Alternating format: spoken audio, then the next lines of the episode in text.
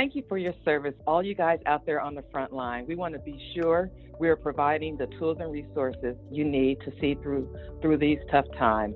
To that end, NACHC and our partners at BKD have produced a five week series of podcasts to assist you in managing your fiscal solvency during these times. Please take a moment to listen. Afterwards, provide any questions or comments to me at trainings at nachc.org.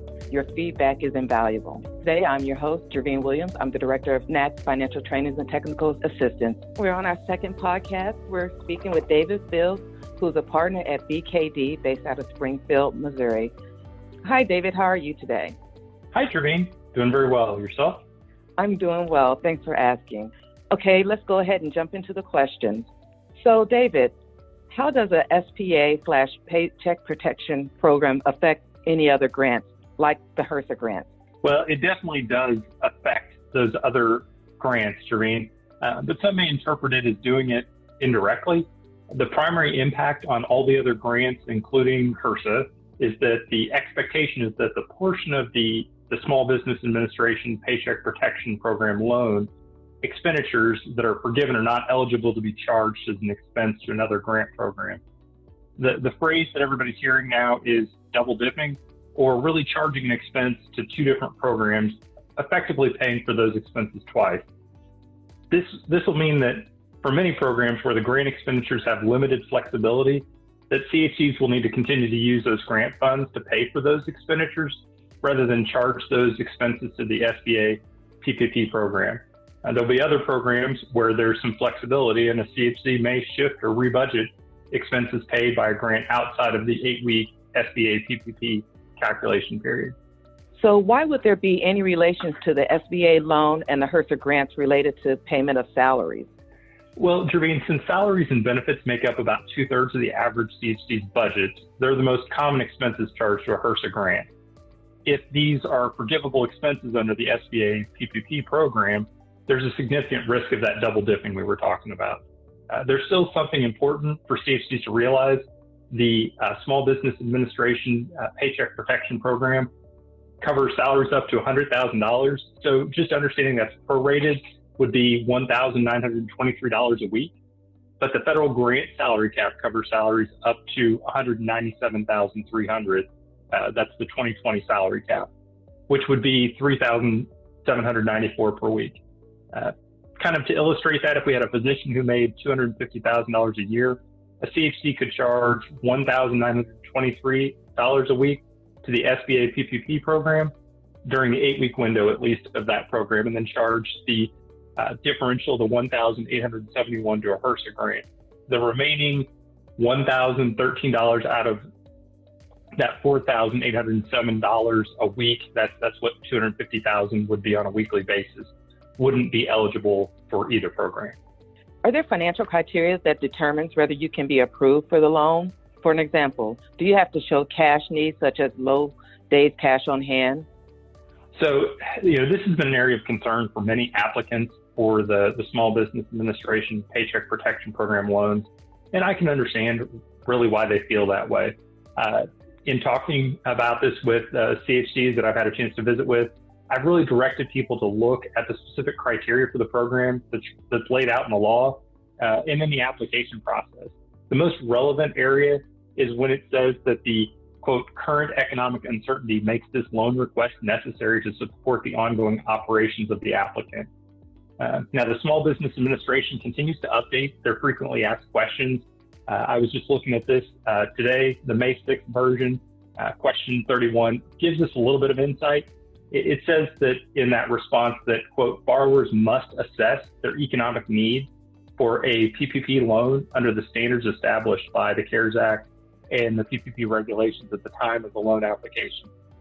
So, you know, when it says at the time of the loan application, uh, this gives me a little bit of comfort that there's not going to be necessarily a changing uh, wholesale in what those requirements are. But I'd also, uh, to maybe calm some of the health center's concerns, note that specifically in the context of it, it references publicly traded companies.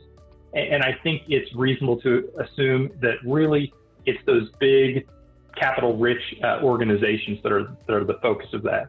So, you know, I encourage CHCs to continue to monitor the regulations that are in authority over the program for clarification so that we can kind of keep an eye on that. Uh, however, I would note that the key element to this program is going to be the disruption of services and the reduction of revenues from, from operations. There's not a specific requirement listed that a CHC must spend all their cash reserves before applying for the loan uh, or having funds forgiven. So cash does matter, but I think you can you can really focus on the lost revenues, uh, state mandated suspension of services or disruption of services, and utilizing the funding to retain employees is really the key components uh, of your compliance and to give you comfort that maybe if you have a lot of cash on hand, you can still access these funds. And how does the current financial position impact the amount that can be forgiven?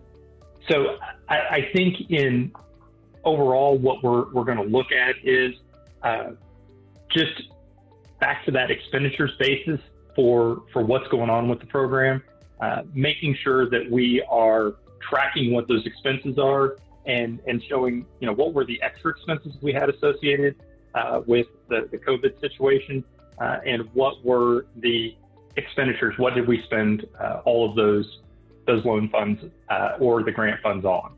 So, if a health center takes the emergency sick leave paid credit, would that make them ineligible to take the payroll protection loan or other credits or grants? So, you know, this has been something that's been confusing for a lot of community health centers because many of these programs that are available during this period of time are really either or programs. And so, you know, I'm going to talk specifically about the Emergency Paid and Family Leave Act uh, and some of the, the guidance that's out there on that. But if there's a different program, then make sure that you look for whether that's an either or, because that is a common thing that's out there. The, the Emergency Paid and Family Leave Act is not an either or program related to the Small Business Administration uh, Paycheck Protection Program. The caution, however, is still that there's that risk of double dipping that we've talked about a couple times, uh, because that's still not permitted you may charge the cost of the family medical leave to one program or the other, but just not to both programs at the same time.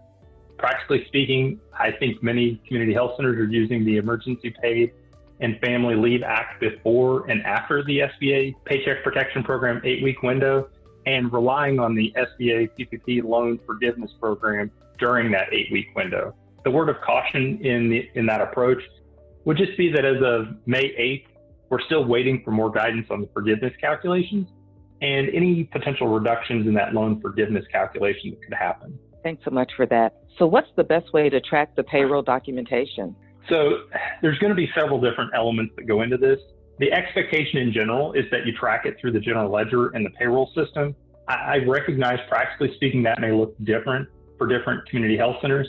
If you're going to use a system that's outside of the general ledger and the payroll system, look, you're talking to a, a CPA, so like a spreadsheet. The key is going to be how you trace the documentation back to the source records and show that the costs were not counted twice. So for supplemental documentation like spreadsheets, this must be utilized to supplement the documentation and not replace the general ledger and the payroll systems. I've just seen too many spreadsheets that are far too summarized to really suit a regulator. It should say more than just, hey, we had 100,000 for salaries, but it needs to be something that we can trace back to the source materials and say, whose salaries, what rent, and for which invoices we're really accounting and referencing.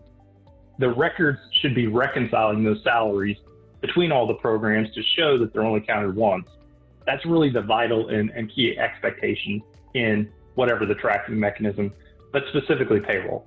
The last question I have for you this afternoon is What are some of the common misconceptions about the SBA PPP loan? Well, you know, Doreen, I'm glad you asked that. Uh, I'd mentioned earlier that the salaries are only eligible to $100,000. I think some some people are expecting that all salaries are going to be covered, but I just remind uh, everyone that it's not just that it's at 100,000, but it's that prorated amount. So, uh, you know, the, the joke I've told people is is if we were thinking about paying 100,000 over an eight week period, that'd really be employees who are making more than $650,000 in a year. And, you know, we talked about that's really that $1,923 a week. Uh, another misunderstanding is I, I, see a lot of CHC management teams who believe the loan is guaranteed to be 100% forgivable, forgivable uh, or forgiven. And I've really just been stressing uh, to them that the forgiveness calculation is different from the loan application calculation. Uh, we're still yeah. waiting on the Small Business Administration for a formal calculation of the forgiveness.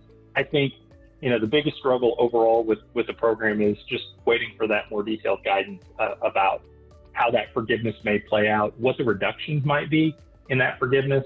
So, you know, it may not be a misconception as so much as just a concern that potential headcount reduction. So, how's that going to work?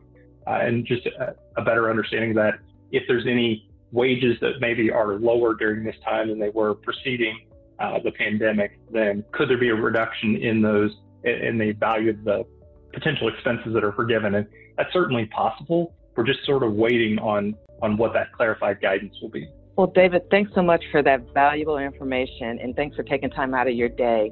And thanks for everything that you do to support community health centers out there. You um, stay safe and take care. Thanks, Ravine. It's my pleasure.